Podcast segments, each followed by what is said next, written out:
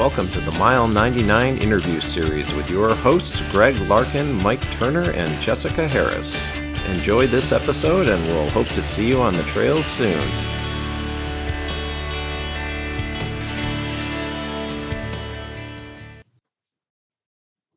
Hello, everyone, and welcome again to the Mile 99 interview. I'm one of your hosts, Mike Turner. The Mile 99 is a place where we hang out once a week or two with like minded folks in our community, talk about our successes and our failures and our recent races and all kinds of stuff, and even our deepest trail secrets. It's also a place where we can get local race news and just kind of get updated with what's going on in our community. We record in front of a live Zoom audience, as you can see around us. One take, no breaks. And unlike what's said here, it's on the record. So be careful. I'm joined by my co-host Jessica Harris and Greg Larkin. Greg, how's it going? How you been? Oh, pretty good. Uh, spending a lot of time getting my office set up. If you're on video, you can see, uh, so I can finally actually get some work done around here. So I'm um, trying to get out there. Actually, uh, did a run last night. Felt pretty good, and uh, got on my road bike for the first time in uh, probably almost two years tonight, and was reminded quickly how difficult that sport is good times. Jessica, how's it going with you? Pretty good. You know, I am full blown into so many kids in sports and school. Things are getting back to normal very quickly around here. Um, so doctor's appointments and soccer games and we've had blue skies for a couple days. We had kind of a yucky air day in Roseville on Monday, but it cleared up. So got a run right before the podcast. That was pretty nice. So that's pretty good. Today, Greg is going to be taking care of all the interactive stuff. So, Facebook Live, he's your guy. Zoom chat, he's your guy. Send him all your questions and we'll make sure to get them answered. We also have our Patreon set up. It is $1 a month and it helps us out so much. Um, we'll make sure to link that in um, the show notes and we'll put it up on our Facebook live stream and our Zoom chat. Awesome. So if someone has a, an urge to message you with a question, Jessica, just don't do it. Send it to Greg. Got it. All right. So tonight we are very excited. I know I'm excited. Greg's excited. Jessica's excited to talk to an amazing woman with endless accomplishments under her belt. She's started in the adventure racing scene, moved into bicycle road racing, ultra trail racing, and now she's been doing these super, super, super long road races, like in the 300 mile range. Uh, she's also a hydrogeochemist, which is pretty awesome, and a certified running coach, certified personal trainer, and official Queen of the South, which is pretty exciting. We'll we'll find out about that later on tonight. So, welcome to the show, Bev. How are you doing? Hey, I'm doing fine. Thank you. Um, that makes me sound pretty impressive. These days, actually, I'm not doing any hydrogeochemistry or anything like that. I'm just sort of a, a over the top data geek for the state water board. So just all in on their data. yeah, I often say I just I just put numbers in boxes. I'm a geologist and I just put numbers in boxes. That's all that I do. You guys are pretty pretty accomplished, smart people. So we're super glad to have you. And I think people want to know where it has all started. So we're going to take it all the way to the beginning, roll it all the way back. So tell us, you were born in Canada, right?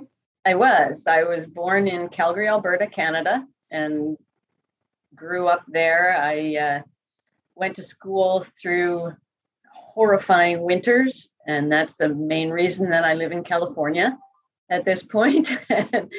Just, uh, you know, I got into running early, early. I was into running when I was in, you know, first grade, second grade kind of thing. And as I was in running, I was a fairly compact, muscular kid, even when I was little. And my, you know, the, the school coaches kept trying to push me into sprints and I never, I sucked. I, I could never sprint. And I just kept going longer and longer and longer. And by the time I got into like grade seven, I was doing the longest events that you could, which, you know, for junior high was 1500 in Canada. So I was doing that. And then as I got up higher in, in school, I started doing the 3000s and just everything I could. And I'd go to track meets and do like the 800, 1500, 3000 medley relay, relay, and just I would run all day doing that. So it started pretty early with me with just getting into the running and just carried on from there. did you or do you did you have any siblings that were athletes? Were your parents athletes? My parents were not. My parents just worked, but they encouraged us to do whatever we were happy doing. Um, my brother he was not so much into sports in school.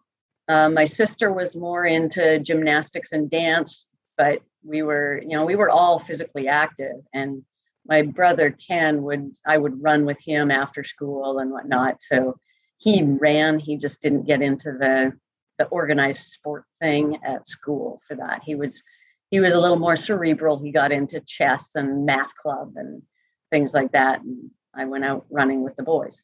so we have we've had guests in the past because I've lived in California my whole life. So I only know outdoor running. But like people on the East Coast in the United States, they have indoor track. Did you do any is that a thing in, in Canada? Were you indoor running and outdoor running?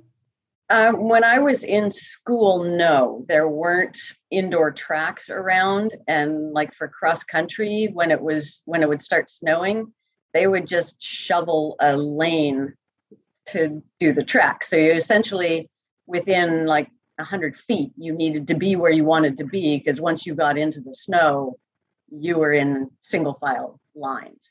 So that's that was what we had um, as I was getting older, they started putting in indoor tracks. So the university I was at, uh, at University of Calgary, they did a, a huge renovation when the Winter Olympics was coming to Calgary. So they put in an indoor track for that and all kinds of things and started using that a little bit more. But that was way later in life. That was actually when I wasn't really running that those mm-hmm. started coming up. So it was all outside and if it was sucky weather, you just went.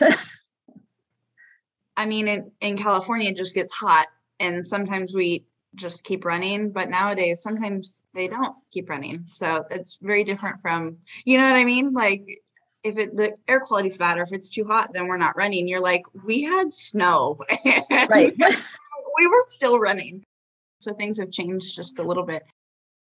So you ran all through elementary, middle school, and in high school. And then what happened in grade 12 to your knee? You said something happened? I yeah i was running as much as i could. And then in grade 12 um, at the the championship cross country race so the, the last cross country race of the season there was this long steep downhill with the the trail was incised really badly so you had to turn your feet to hit the sides of the trail and go down. Mm-hmm. And by the time I got to the bottom, my knee had just completely fallen apart. And I essentially limped my way to the finish. Um, and, you know, then a 17 year old girl, my mom took me to the doctor, and the doctor said, never run again. You're not built to run. So that was it. That was that was the end of my running. The doctor told me not to run, and I'm supposed to trust a doctor. So it was years. It was probably seven years. I didn't run a step. And I started bodybuilding. I got into scuba diving. I just started all these other things to try to find that release, that the love of the running. And then gradually kind of started working back into running. But it was a long time. So, how did you go from hearing that news to did you take a little bit of a break like mental like i got to figure something out or since you had such an active lifestyle was it just like okay well i need to find something else. So we're gonna go straight in. You said bodybuilding? Yeah. Okay it and was, did you compete for that? Um i did locally but you know in, in high school that that was sort of the end of my high school years and i didn't really know about bodybuilding competition so it was just about weightlifting. And I and it was immediate. It's like the doctor said I can't run. I'm going to go lift weights. So the next day, I went to the gym at the high school and started lifting weights and started working with like the football players and stuff and just really got into that and got into some heavy weights pretty fast.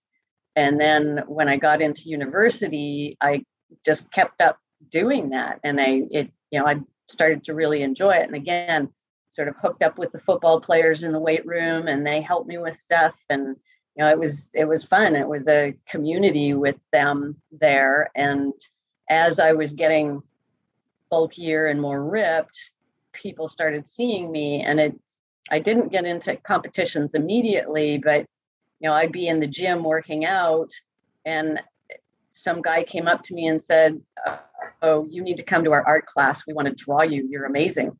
So it was, you know, these little things, and it's like, wow, okay, this there's something here. Maybe I can do something. I started doing like really local, small competition.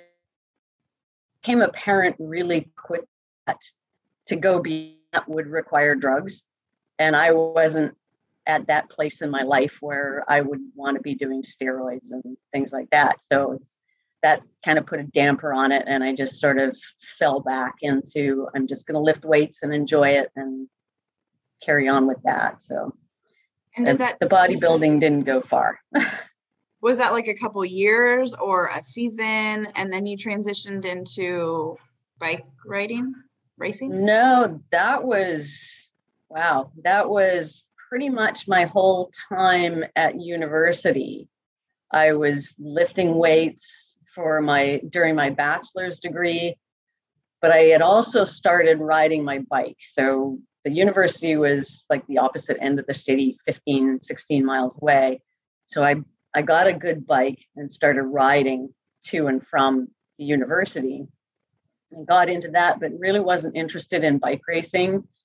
Uh, and then I did my master's and I really wanted to travel. So I bought a different bike and panniers and stuff, and I just packed up and went to Australia. And I spent a year riding my bike around Australia and you know meeting people, teaching scuba diving, and just having fun.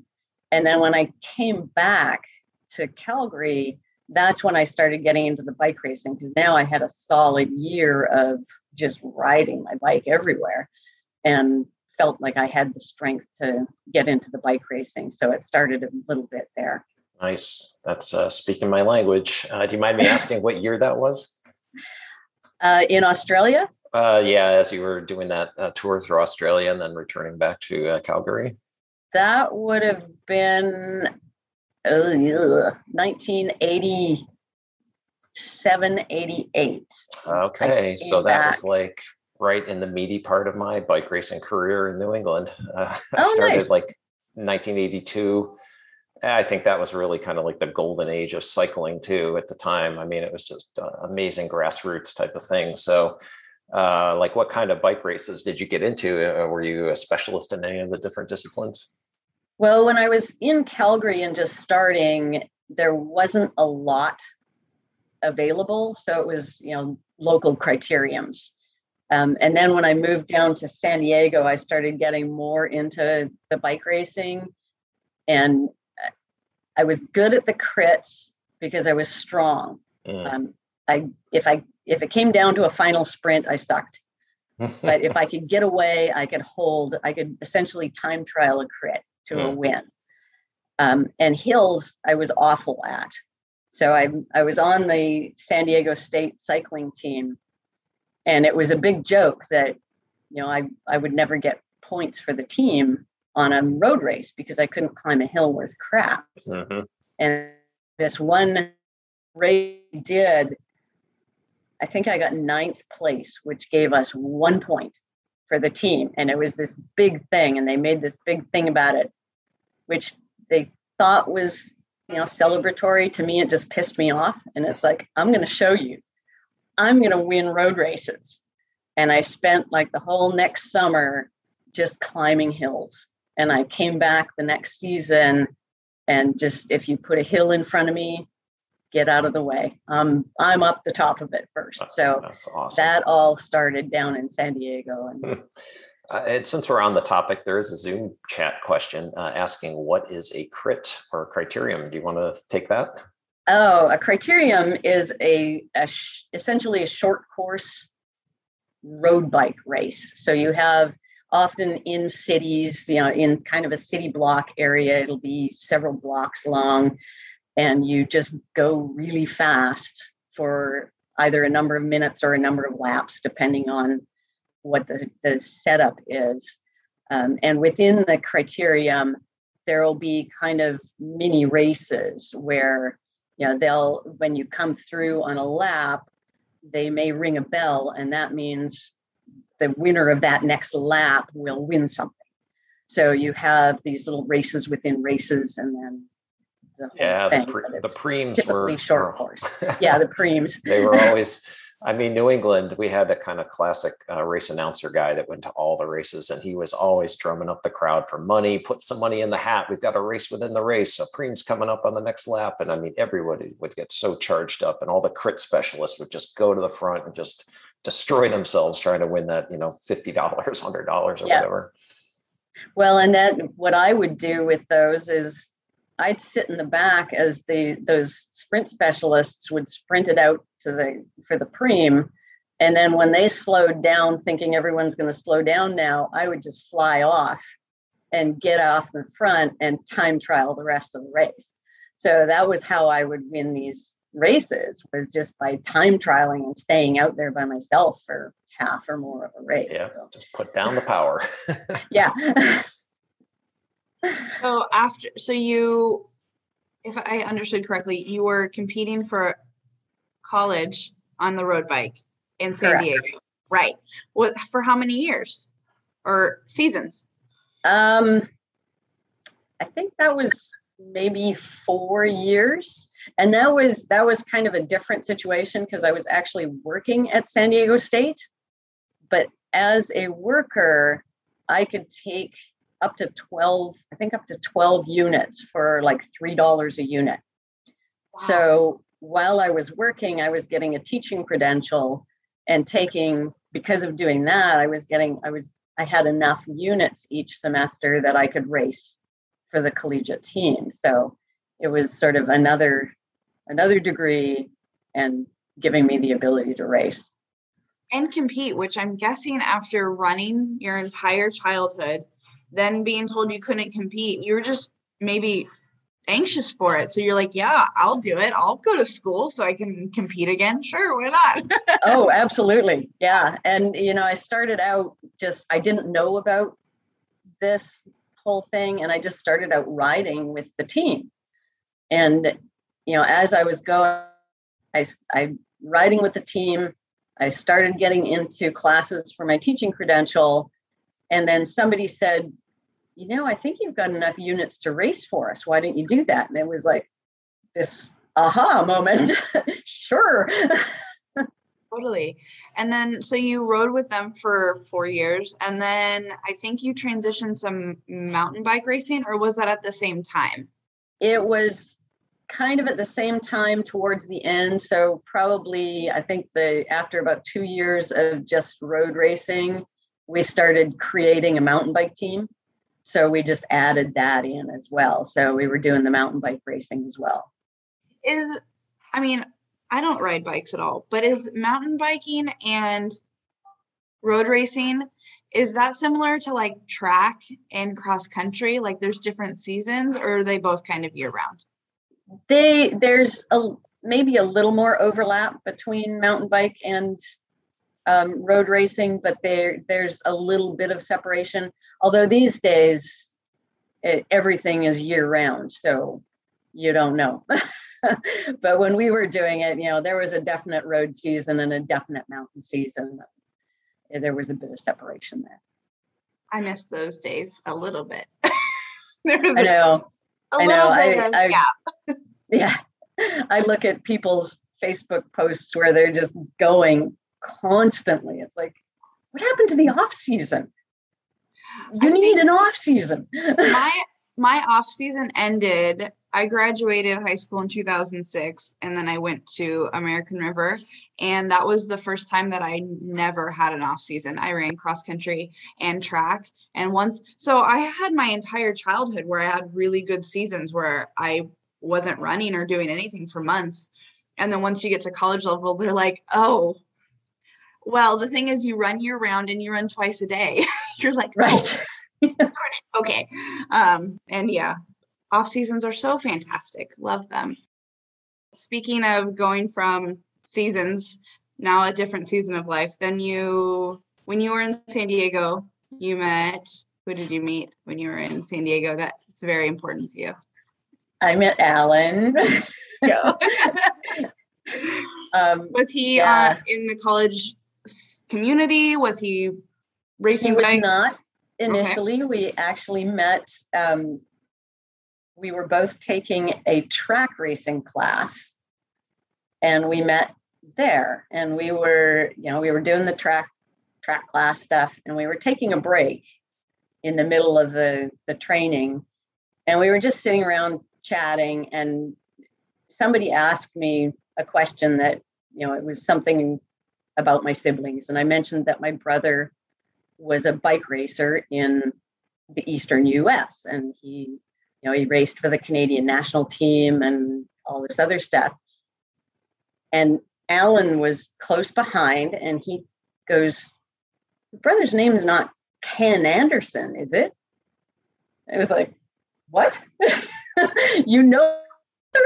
So, it, you know, that, that was an instant connection that he knew my brother through cycling. They didn't know each other personally, but he you know, he was always at races that Ken was at and was watching him and following him and stuff. So it was kind of a cool connection. And then he offered to drive me home after that. And it turned out that he lived half a mile away from me at the time.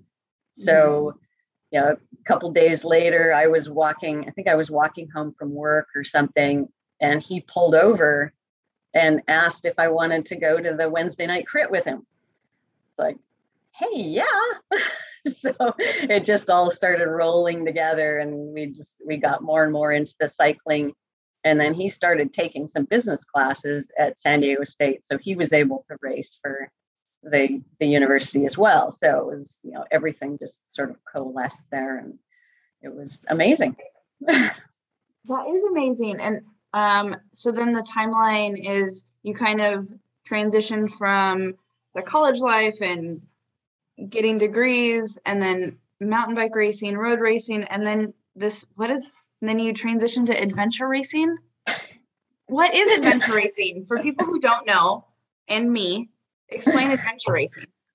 Adventure racing is um, stupid and insane and crazy. no, it's it's sometimes described as a triathlon on steroids. It's multiple sports but you don't know where you're going. And it's usually out in the woods somewhere.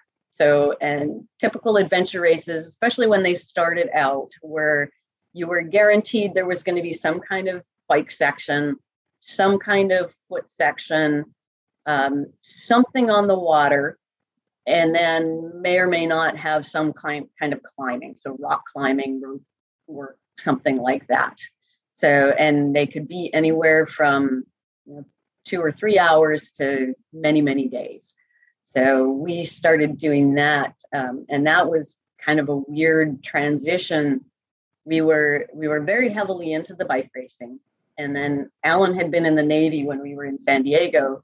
He was getting out of the Navy and looking for a job. And the you know, we went around, he took me to all these job interviews and one up in Red Bluff in way northern California.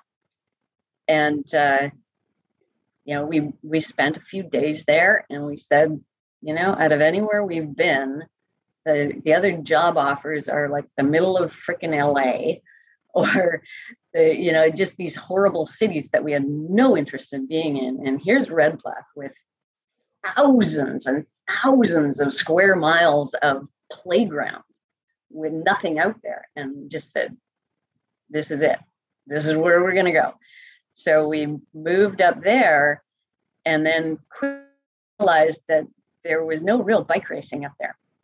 So in order to race bikes, we were looking at, you know, four hour drive to do a, a crit or a half hour crit. And we just said, this is ridiculous. And one day, Alan sat down and said, okay, I'm going to find us something we can do. The event will take longer than the drive. And he found this 24 hour adventure race that was down near like the foothills near Yosemite. And it was road bike racing, mountain bike racing, running, canoeing, and some navigation. And it's like, oh, yeah, that's us. we went and did it, and we were the first place co-ed team, second place overall. And we said, okay, this is this is where we're going. And we just fell into that. And so different adventures in racing, no, different um, events will have like different styles of teams, I'm guessing. So, yes. or can you always just have two people or some people? What's the structure on that? Um, different different events will allow different team makeups. Some like the big ones, things like Eco Challenge, uh, stuff like that. It was always a co-ed team. Didn't matter how the co-ed was made up. There just had to be one person of the other sex from the others. Um, and then you know, those ones started out as five person teams and eventually came down to four person teams. Some you can do with two people. We there have been some that they would allow solos. Um, so it just depends on the you know the size of the race, the the race director, and what kind of um, what kind of events are in it. You know, some of them don't lend themselves to being solo people out in the middle of nowhere, so they won't allow solos in some of those. So, you know, it just depends on what's going on, what the race is. And you mentioned that you were running during this adventure race. Was that one of the first times that you'd been running competitively? Pretty much. I'd been kind of dabbling in San Diego, just doing like two, three, four milers. You know, Alan was doing some marathons down there, and I would go and do, you know, the 5K that was associated.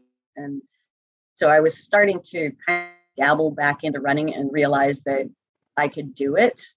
And so the the adventure racing started getting me back into it. But that first race, um, my knee flared up so badly that the final we had like a final five mile run and it was it was a limp the whole way for me my knee was in such bad shape and i was popping ibuprofen like every hour just to try to get through it. That was before we knew that ibuprofen would destroy your whole system. So but it was just it was constant you know we had uh, a crew that was following us on the the road bike section and that my knee had started bothering me already early in the race and he was handing me ibuprofen out the window of the truck as we're riding up this mountain you know, it was bad but you know after that i went and i got orthotics that saved my life for years and got everything straightened out and helped with that and i was able to get into running but yeah, the adventure racing kind of led to the longer and longer runs because people, you know, the teams that were winning the big races were the teams that were running. So, mm-hmm. you know, at, at some point, Alan said to me, You need to run. You need to run more. And so we just started running more and adding that and started doing, you know, marathons to train for the next adventure race and stupid stuff like that. Was that knee injury the same knee? Um, what the problem is, which I still have and have continued to have, is my kneecaps don't track properly. So as I run, my kneecap is off laterally towards the outside of my leg, and it just starts cutting into the cartilage and causing all kinds of problems because it doesn't track properly. So now, I mean, if you see pictures of me, even back in the early 2000s, I've got my knees taped to try to hold everything. And I, that it's been a constant struggle to just tape them in place and keep them so that I don't get that pain when I'm running. Yeah, I think I've seen uh, videos on how to tape your knee to pull the, the the inward or outward. I've seen people do that, and I've had tracking issues, and it, it is kind of weird. Uh, but I can see how that could just irritate the, the tendons in there. So yeah, you, you started running in 2003, and I I went through your UltraSignup, and I just I think I'm still trying to get to the bottom of it. But there's like 184 races on on that, all kinds of races of all sorts of sizes and difficulties. You know, and, and you've done so many things. Uh, in Western States was like I think your first one you said in 2000. First hundred, yeah. First hundred. In oh five. You've done that a handful of times in the Hurt, Vermont, Wasatch, TRT, Javelina Headlands, Lost Soul, and back home, right? Yep. That that was was that was the only one you've done in Canada? Was was that one or others you've done in Canada? That's the only one I've done in Canada. I did it completed it twice and then it once when my knee was starting to go really bad again and got one lap and just said I can't I couldn't go downhill forward. I had to no. stop. Go downhill backwards, I guess. Yeah. uh, and you did San Diego 100. Did you do San Diego when you were in San Diego, or did that happen later? No, that happened just oh gosh, a few years ago, maybe six years ago or so. Okay, and and also just for the record, you and I, Greg and I, have done a race with you last year. We did Euchre Bar together. Oh, oh yeah, okay.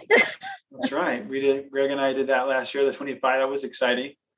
That was fun. Yeah. Are, are you doing it this year? We are. And Jessica, we are. And Jessica signed up too. Nice.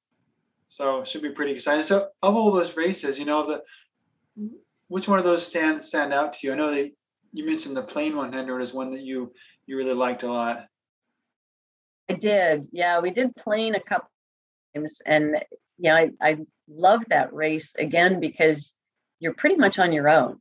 There's one spot where they have an aid station after like 60 miles, 62 miles, and you can do, you, know, you can aid yourself out of your car and whatever.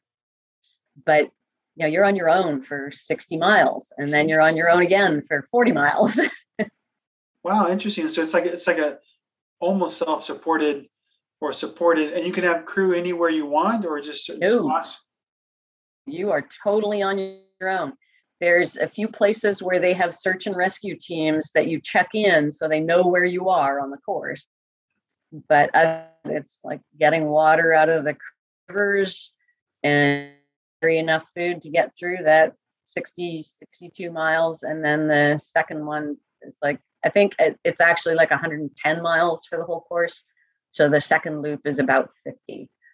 Um, but that's, you know, it's, it's kind of Barkley light in a way. It's not marked. You just have to be able to follow the map and the directions and you're out there on your own taking care of yourself. And you know, Alan and I have done it together and stayed together the two times that we did it. And uh, it's just it's always been a fun fun race to do.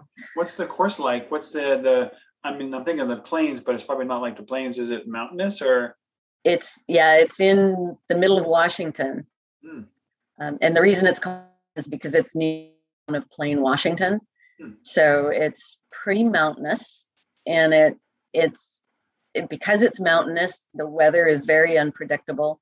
the The last time we did it, a storm rolled in, a lightning storm rolled in, and we, as we were going up, starting the second lap or the second loop of it, we were watching lightning lighting trees on fire around on these ridge lines and we got to the search and rescue team and yeah alan alan's a, an amazing navigator.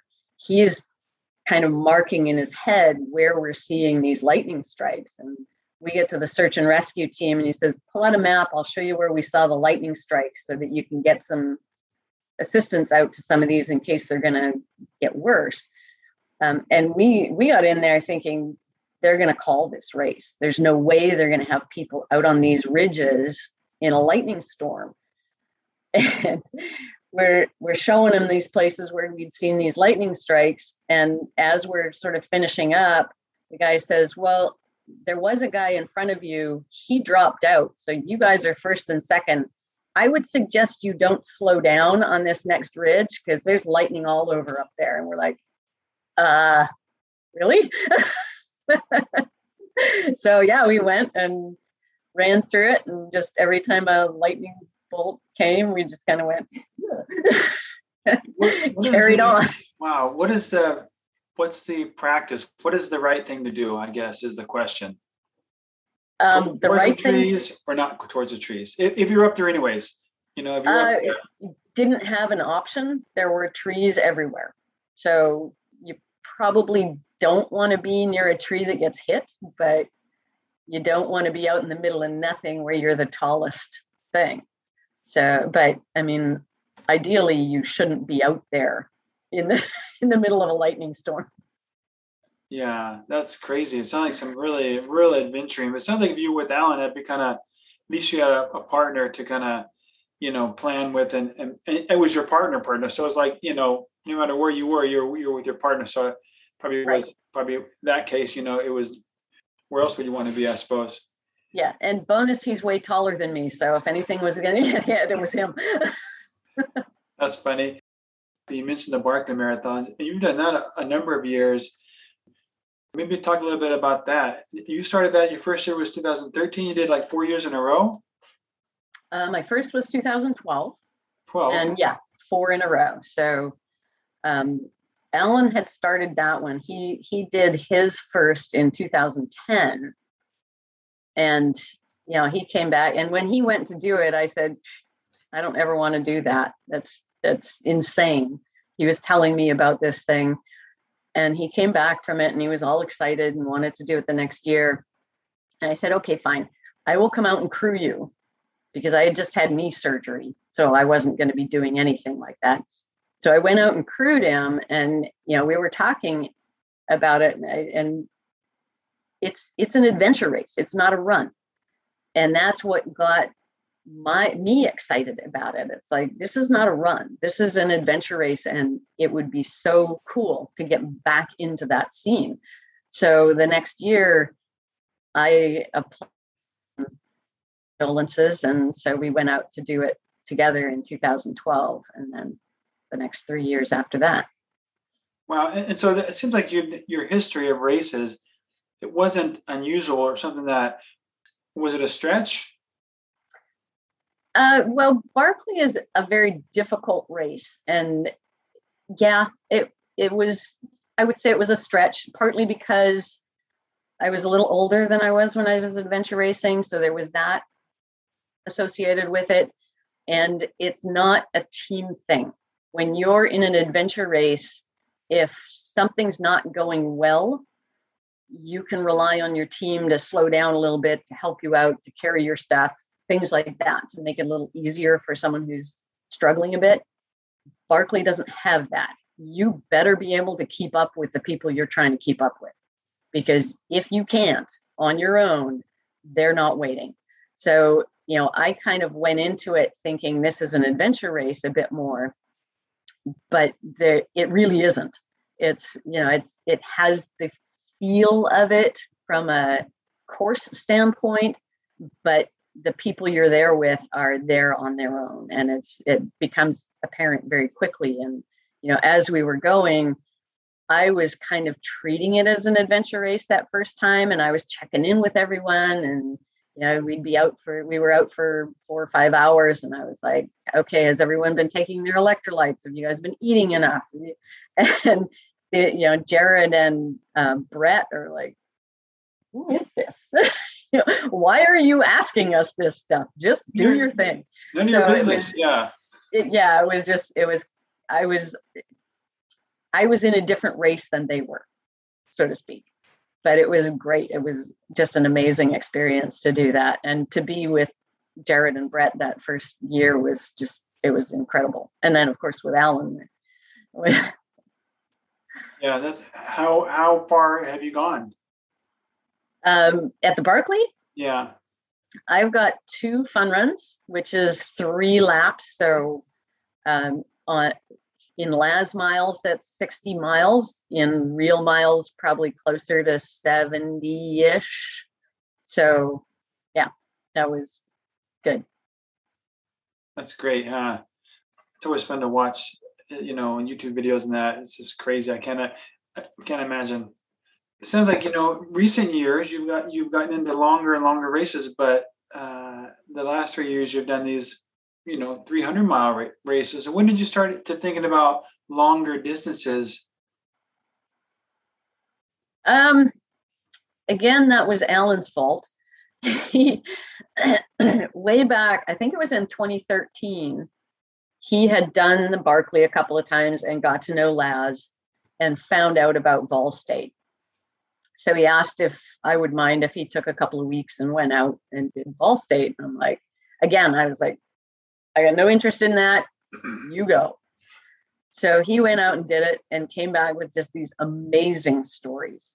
And it just it got me excited to do something like that. And you know, back to my knees, it's it's at a point now where doing like a really big mountainous 100 miler is not something that I'm really comfortable doing because my knees will start to hurt a lot because of the the downhills. Um, but running on a road, I know exactly how my feet are going to land every time they land, and I can be prepared for what's going to happen. And it's just a matter of moving forward. So, you know, when I finally got out there with Alan uh, in 2019, it was like, this is awesome. This is, I can go forever and I have no knee issues, I can I just can go and I don't need to be too worried about it. So tell us about State. Where does it where does it start and end and and kind of tell us more about the course. well, first of all, it's called the full name of it is the last annual volunteer state road race. So Laz is nothing if not a guy who overnames his courses. um, Vol State goes from the extreme northwest corner of Tennessee, and actually it starts in Kentucky. Is that right? Yeah. And you know, you take a ferry to cross into Tennessee, and then it just kind of wiggles um, southeast through Tennessee and goes to southeast corner where Georgia and Alabama come together. So you wiggle through Tennessee. Well, you go through Tennessee and then you into Alabama and Georgia and finishing actually in Georgia at a, a ranch called Castle Rock. Wow. So, it's all on road? It's all on road. Um, and you know, he tries to keep the the runners on not overly used roads, but there are sections that are on, you know, highways with huge shoulders, which are great, but horrible and open and exposed and hot and nasty. But you know, he he takes you through some pretty cool areas, and you go, you know, it's it. He tries to run this the Vol State and the new part of the base through some historic little towns. So it's it's like a walk through history wow. with these races. So it's, it's not like his other races where it's navigation. You have to follow these roads, or is it is there is there options? The these ones you have to follow the course that you're given. And you know, for Vol State, it's a standard course. It's been done for several years. Everybody knows it, um, and it's gotten to the point where it's almost not the adventure that he had originally wanted it to be because so many people along the course know about it. They set up aid stations all over the place. And you know, you'll be going down a highway and there will be a cooler on the side of the road with Gatorade and all kinds of food and stuff. Or there was one cooler that we actually missed a couple years ago. They had beer and pretzels and cheese and stuff in it. Yeah, so they they are all over the place along the Vol State course, um, and that's part of the reason that he started the Heart of the South. And what he's doing with Heart of the South is he's changing the course every year, so the hmm. locals can't find out until the last minute. But that also means that the racers don't know until the last minute. So we actually get uh, a link to a GPX file at like seven o'clock the night before the race starts. So you don't know where you're going. So it's kind of exciting. Um, and he's talking about doing one. He was talking about doing it for next year, but I think he's putting it off 2023, where the first half of the race will be more of an adventure race style. He'll take us to the start or take the runners to the start and give you a point at like a hundred or so miles in, and it's up to you to figure out how to get there. And then mm-hmm. from there on, it'll be a set course. Ah, so it's interesting. You know, uh, Sean Randy, the Euchre Bar Massacre RD, he talked about putting one together in California like that, going up, you know, up through the Central Valley. He's been talking about dreaming of because he's been out there at Barkley as well, and he, he loves those all those kind of very different kinds of races. Yeah, he did Vol State uh, in 2019 when I did it the first time. So that was kind of fun having him out there. Yeah. Um, so so in that race just sounds like you could bring a crew, but you you expect there to be supplies along the route, or do you have a plan and someone following you for Vol State, or do you just um, you're gonna get stuff on the way?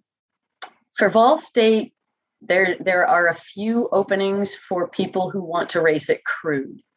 He allows 120 people in, and I think it's 100 people are uncrewed or screwed, and then 20 can have a crew.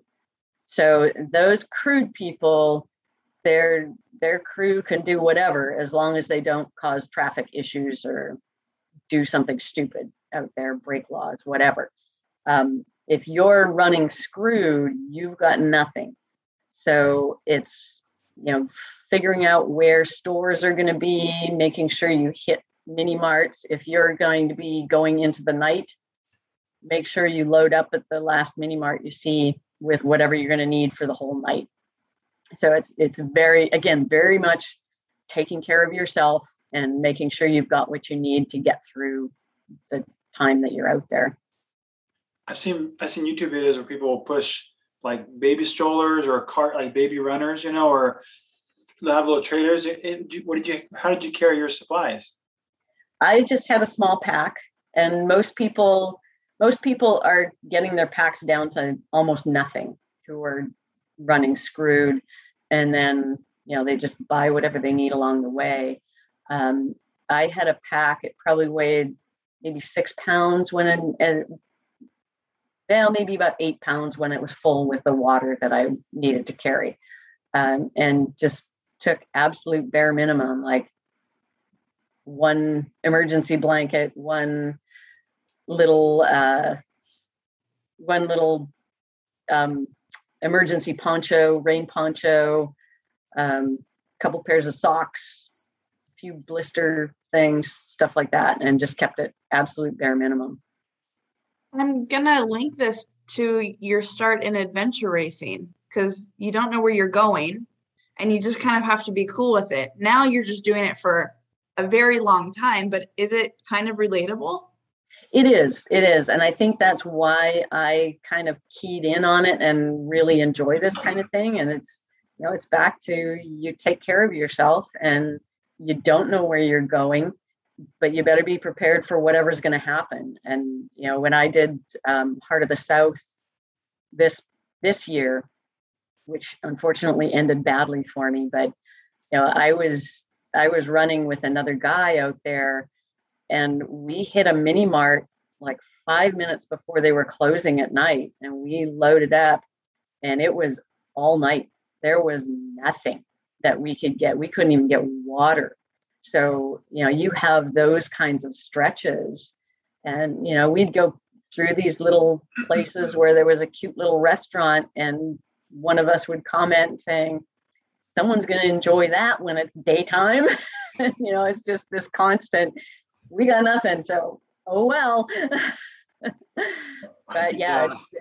I love that. It's just, it's just a cool way to, to do a race like that. Yeah, sounds exciting. I, I'm imagining it sounds pretty fun. See, you did that was 19. You did the first Vol State, your first Vol State. Then you did 2020. You did Heart of the South. Yes. And then that that was a different kind of race. So you had you've done this one long one. Then this unsupported or just unplanned. How did you attack that one? Um, very similar. And the first year for Heart of the South, before Laz had kind of figured out how he was going to, to run Heart of the South, he had given clues and information about where it was going to go and had sent out a lot of information about that first Heart of the South.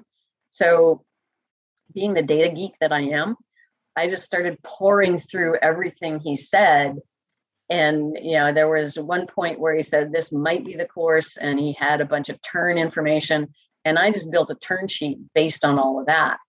And then you know finally he said well it's not going to be that course and you won't know until the night before. When he finally did send us the map i just went through it and checked it against my turn sheet. And in the few places that he changed it i just penciled in this is different or you know there's too much to write. Check the phone map. You know so most of it i already had a turn sheet for so you know for me it was it was very similar to running there were some stretches that we knew were not going to have any kind of services you know there was one stretch that he was referring to as the desert where i think it was 30 miles where there was nothing there were a couple places you get water there was like a little um, park boat launch area that had fountains and stuff. And then there was a church where you could get water. And other than that, you know, you had to load up before you left this one town to get you through the whole night and well into the next day. So, you know, we knew that that was coming. And where's Heart of the South? Um, same general area, and that one is changing every year. So that that first one in 2020 started in uh, Arkansas, I think. Yeah. So it started in West Memphis, Arkansas, and came into Tennessee at Memphis. And then it kind of wiggled down into Mississippi, did a little bit in Alabama, and just sort of followed essentially the southern border of Tennessee to finish in the same place as Vol State. The Heart of the South in 2021 started in the opposite direction. So it started in Georgia at the Giant Peach and wiggled across to end in the same place. So coming through Chattanooga and more of a mountainous run than the first one. And you are currently the Queen of the South. So what's that about? You're, you're the overall Queen of the South. Queen of the South. That that came from the first year um, when you know Alan and I did together. We won together. As we were coming into the the final thing, I I said, "Well, okay, are we gonna like race to the finish, or what do you want to do here?" Because they only allow one person to finish at a time. And he said, "You know, you were stronger than me the whole time." I wouldn't be here at this point if you hadn't been helping. So you got it. So I won overall, and that allowed me to name the winner. And when they looked at me and said, So what are you? I said, Well, it's got to be the Queen of the South. nice. And you're the Queen of the South from the North. Right. this is interesting. So that's amazing. So those are crazy long races. I wonder makes you wonder if we are going to have more like that transitioning. You know, here in California, maybe what maybe we'll have to check in with Sean and see if he's if that's still on his radar to put something together. Yeah, I think we're going to start seeing more of those. I'm hearing about more in the east where they they there's a couple 200 milers. There was one that was just run this past weekend, a 200 miler. Um, there was someone here who was trying to set up I think it was a 350 miler on trails going from Humboldt to Mount Shasta, but he's mm-hmm. been struggling with that because of fires and all the stuff going on there. Um, that people are starting to reach for these longer and longer distances. I think it's going to be a little harder to do something like that in California on roads because we're a little more liability um, concerned. And, you know, in Tennessee, Laz just, yeah, I'm putting on a, an event and these are the roads and okay. There's, you know, nobody's asking questions. You don't, there's just nothing. There's no permits. Oh, there's No permits, no, yeah, no permission. right. And you Yeah. go through these little towns and the police will pull you over and go, What are you doing? And you explain it to them and they're like, Okay, well, we'll just let everyone know that there's going to be people coming through. Huh, that sounds fun. We'll we'll keep our eyes open for those kinds of things and we'll be watching you next year as well. Hoping to find some others. They're a lot of fun. Sounds great, and uh, yeah, I mean, it's just a really uh, interesting kind of evolution of your your racing um, history. Uh, and one of the things that you know is um, of particular importance for us on the show. I mean, we have people that uh, listen to us; they're just starting to get going with running. Uh, we love having people like you on that have just this wealth of information. And uh, you know, we asked you this in the um, the pre-interview questionnaire, just sort of like, what was your advice for new runners? Um, you know how how how would you advise them as they're kind of getting out there and, and starting out on their journey? Did I answer that?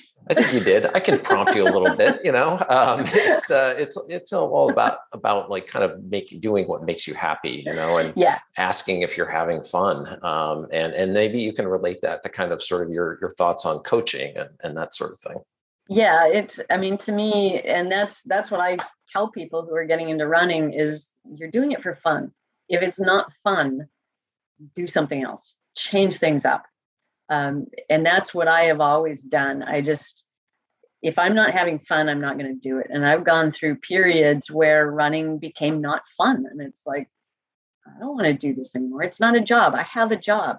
I don't need my running to be a job. So, you know, I, we did mountain bike races this summer and that was a, really cool, fun change up for that. And yeah, so I'm always looking for something that's going to be fun and going to keep me excited. And you know, if if an opportunity to comes up for me to go and climb a mountain and play around in the mountains or run around on the bike trail, I'm going to the mountains. I don't care if I can't do a seven minute mile up there. I'm going to the mountains. So it's you know that's something that I don't want to say a lot of people are missing, but I think there's there's too many people who get locked into I have to follow this sheet of paper that tells me to do X on this day. And I just I can never do that. And you know, I, I coached for quite a while and I gave people those things and I never truly understood why they kept doing it. it's like, what? Okay, this this makes sense. I know it's going to help you. If it were me, it's not fun. But yeah I'll do whatever I can to help you. And you know, that was it was just a very different thing. Yeah, no, great advice. Yeah, don't take yourself too seriously, probably at first. You know, I mean, you want to be in this thing for the long haul, and uh, you've proven uh, that you've you've got longevity and uh, you've got a great approach. So appreciate that. I'm Yeah. sure a lot of people can uh, find some value there. Well, I get told about every four years by doctors that I should never run again. And it's like, yeah, no. You've proven them wrong. yeah. Great.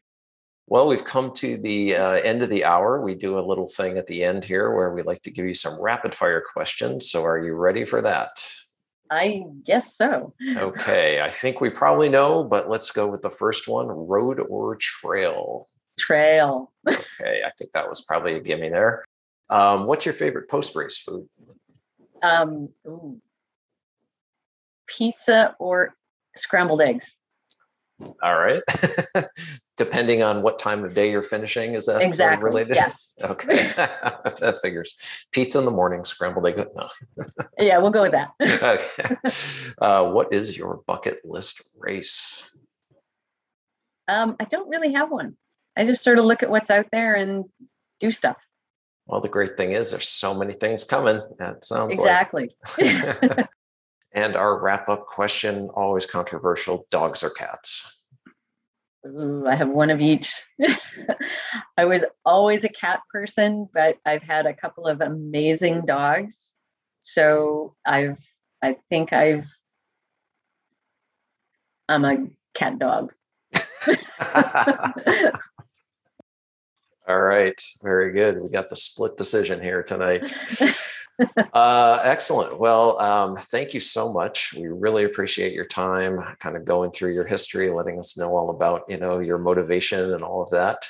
Um, we are going to wrap it up for now. But uh, what we would like to do is encourage everybody to visit our website. Uh, it is the mile99interview.com. We have a Facebook page, the Mile 99 Interview, as well as our Instagram. Again, the Mile 99 Interview. It's not hard to find us. Uh, we'd love it if you'd visit us, follow us. Good night, everybody. Good night, everybody. Bye. And we'll Bye. see you all on the trails. Bye bye.